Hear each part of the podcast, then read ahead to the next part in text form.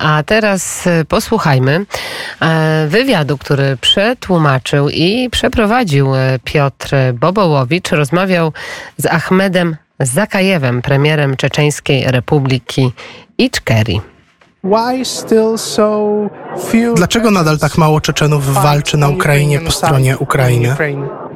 Ale dlaczego? Czemu uważa pan, że mało? Ma pan jakąś informację od wojskowych? Tak, mamy informację, że jest ich więcej po rosyjskiej stronie. Ja mam całkiem inne informacje i swoją drogą potwierdzone przez stronę ukraińską. Walczy tam więcej Czeczenów niż w rosyjskiej armii przeciwko Ukrainie. Co można zrobić z Kadyrowem? Tak, to zależy od sytuacji, od tego, jak zakończy się wojna w Ukrainie. Losy Putina i Kadyrowa są absolutnie wzajemnie powiązane. Los jednego zależy od losu drugiego. Są związani krwią, czeczeńską krwią, a teraz krwią ukraińską. Wierzę, że czeka ich międzynarodowy trybunał. Mamy w Polsce wielu przyjaciół, którzy pomagają Czeczenom. Poza tym można powiedzieć, że Polska to jedyne państwo, które przez te wszystkie lata okupacji naszego państwa wspierała Czeczenów na wszystkie sposoby. I jest to jedyne państwo, które na poziomie Ministerstwa Spraw Zagranicznych potępiło zabójstwo czeczeńskiego prezydenta Asłana Maszadowa. Dlatego jesteśmy wdzięczni Polakom, narodowi polskiemu i polskiej władzy. Czy jest możliwość stworzenia w Polsce we współpracy z polskim rządem jakiegoś domu czeczeńskiego, iczkerskiego, na wzór domu białoruskiego w Polsce? Wierzę, że tak się stanie. Do tej pory było na to zbyt wcześnie, ale wierzę, że w najbliższej przyszłości uda nam się to zrealizować. Kwestia polega na tym, że jeszcze 15 lat temu mieliśmy działkę, gdzie mógłby stanąć dom, gdzie miał być zbudowany czeczeńsko-polski ośrodek. Wspólna organizacja Przyjaźń Polsko-Czeczeńska była właścicielem tej działki. Po prostu nie mieliśmy finansowej możliwości, żeby zacząć budowę. Ale teraz sytuacja wokół tematu czeczeńskiego zmieniła się na całym świecie. Wszystko się zmienia. Wierzę, że uda nam się zrealizować ten projekt. Co można zrobić z wizerunkiem Czeczenów w Polsce? Dzisiaj utożsamiamy ich głównie z bandytami, przestępcami albo z rosyjskim Kadyrowem. Jest to wynik antyczeczeńskiej propagandy Rosji, za którą niestety podążyli zachodni dziennikarze. Podłapywali wszystko to, co pochodziło od rosyjskich propagandystów. Ten imidż to jedno ze zwycięstw Putina i jedno z głównych zadań, jakie Putin postawił przed swoimi propagandystami. Dyskryminacja Czeczenów i demonizacja Czeczenów jako całego narodu. Jestem Jestem kategorycznie przeciwny idealizowaniu Czeczenów, ale jestem także kategorycznie przeciwny, żeby ich demonizować. Powiem panu co innego. Mam odmienne dane. Proporcjonalnie do procentowego udziału Czeczenów wśród imigrantów znajdujących się w Unii Europejskiej sprawiają oni mniej problemów niż którakolwiek inna grupa etniczna migrantów. Wiem to, bo kontaktuję się bezpośrednio ze strukturami, które kontrolują ten proces w Polsce, w Belgii, we Francji i w Niemczech. Dlatego uważam, że ten wizerunek, który został stworzony w środkach masowego przekazu, obraz Czeczenów jako gangsterów i bandytów, w dowolnym przypadku na poziomie struktur i administracji tych państw, oni rozumieją, że Czeczeni przedstawiają mniejszy problem niż inne grupy etniczne. Można wywieźć obraz z tego, że Czeczeni uczą się na najbardziej prestiżowych uniwersytetach. Kończą szkoły, zwłaszcza to pokolenie, które urodziło się tutaj, w Europie. To całkiem inni ludzie, to Europejczycy, to ludzie, którzy dorastali w wolnych krajach i absolutnie zintegrowali się z państwami europejskimi, gdzie żyją. Dlatego tę pierwszą falę można uznać za stracone pokolenie. Ludzie, którzy zostali oderwani od domu i którzy nie zostali zintegrowani z tymi państwami. To stwarza trochę problemów. I to głównie spośród tych osób ktoś zginął, ktoś się zradykalizował, poszedł w stronę radykalnego islamu. Niektórzy z nich wyjechali do Syrii, tam zginęli. I dzisiaj zasadniczo uważam, że zmiana wizerunku Czeczenów y, zależy w dużej mierze od tych Czeczenów, którzy dorastali tutaj. I to się realnie teraz dzieje.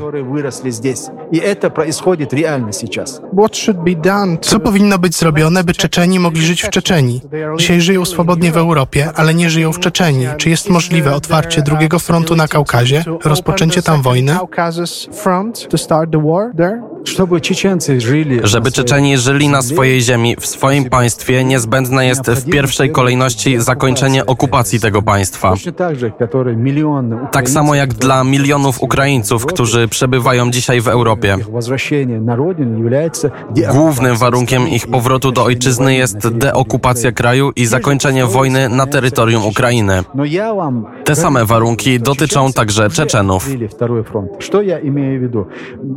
Gwarantuję, że Czeczeni już otworzyli drugi front. Co mam na myśli? Dokładnie dzięki temu, że istnieje nasza struktura i nasza administracja, ta praca, którą wykonujemy tutaj na Zachodzie jako kontynuatorzy czeczeńskiej państwowości, dzięki ludziom bazującym na czeczeńskiej państwowości.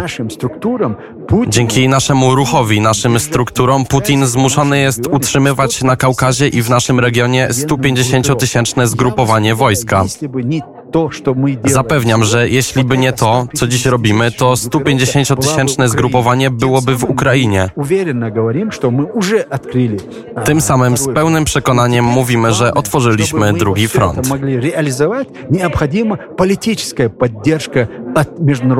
Teraz główną sprawą pozostaje to, że żebyśmy mogli to wszystko realizować, potrzebujemy politycznego wsparcia wspólnoty międzynarodowej. Co mam na myśli? Polska czy Ukraina czy inne państwa europejskie powinny uznać fakt okupacji naszego państwa. I kiedy Czeczeni usłyszą, że czeczeńska tragedia, mimo że minęło tyle lat, znajduje w końcu odzew i zrozumienie na Zachodzie, będą gotowi do tego, żeby zmienić format władzy istniejący w Republice Czeczeńskiej. Dokładnie dlatego ważny jest dla nas udział w tego typu forach, udział i spotkania z mediami, żeby Czeczeni, robimy to przede wszystkim dla naszych Czeczenów, którzy znajdują się pod okupacją, żeby zrozumieli, że świat zwrócił uwagę na czeczeńską tragedię. Kwestia w tym, że do tej pory byliśmy zostawieni sami z tą niesprawiedliwością, z tą tragedią. Do początku wojny na Ukrainie, do początku agresji Putina. Ale dzisiaj sytuacja się zmieniła. Dlatego mówimy, że Czeczeni będą gotowi w pełni zmienić format władzy i zakończyć okupację swojego kraju. Ale to będzie bezpośrednio związane z tym, jak skończy się wojna w Ukrainie. Czy jest pan gotów współpracować z każdym Czeczenem, by ustanowić rząd, radę wojenną, przywrócić Iczkerię na emigracji? Jak szeroka może być współpraca? Żeby pan zrozumiał, co się dzieje. Dzisiaj mamy oficjalne struktury administracji, które zachowały prawny fundament czeczeńskiej państwowości, poczynając od Johara Dudajewa. I dzisiaj utrzymujemy więzi na terytorium Czeczenii.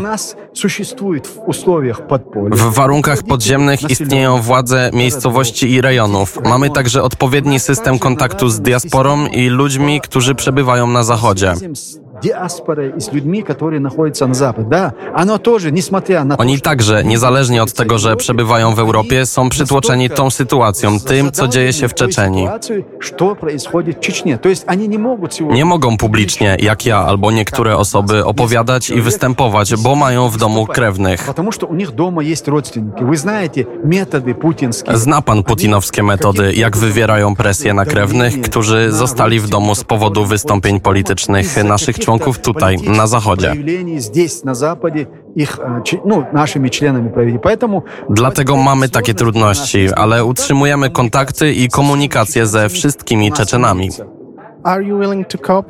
Czy jest pan skłonny współpracować z tymi, którzy walczyli w Syrii, z tak zwanymi emirami?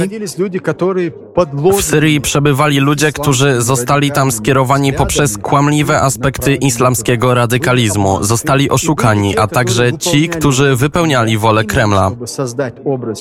Dokładnie po to, żeby stworzyć obraz Czeczenów jako międzynarodowych terrorystów radykalnego islamu.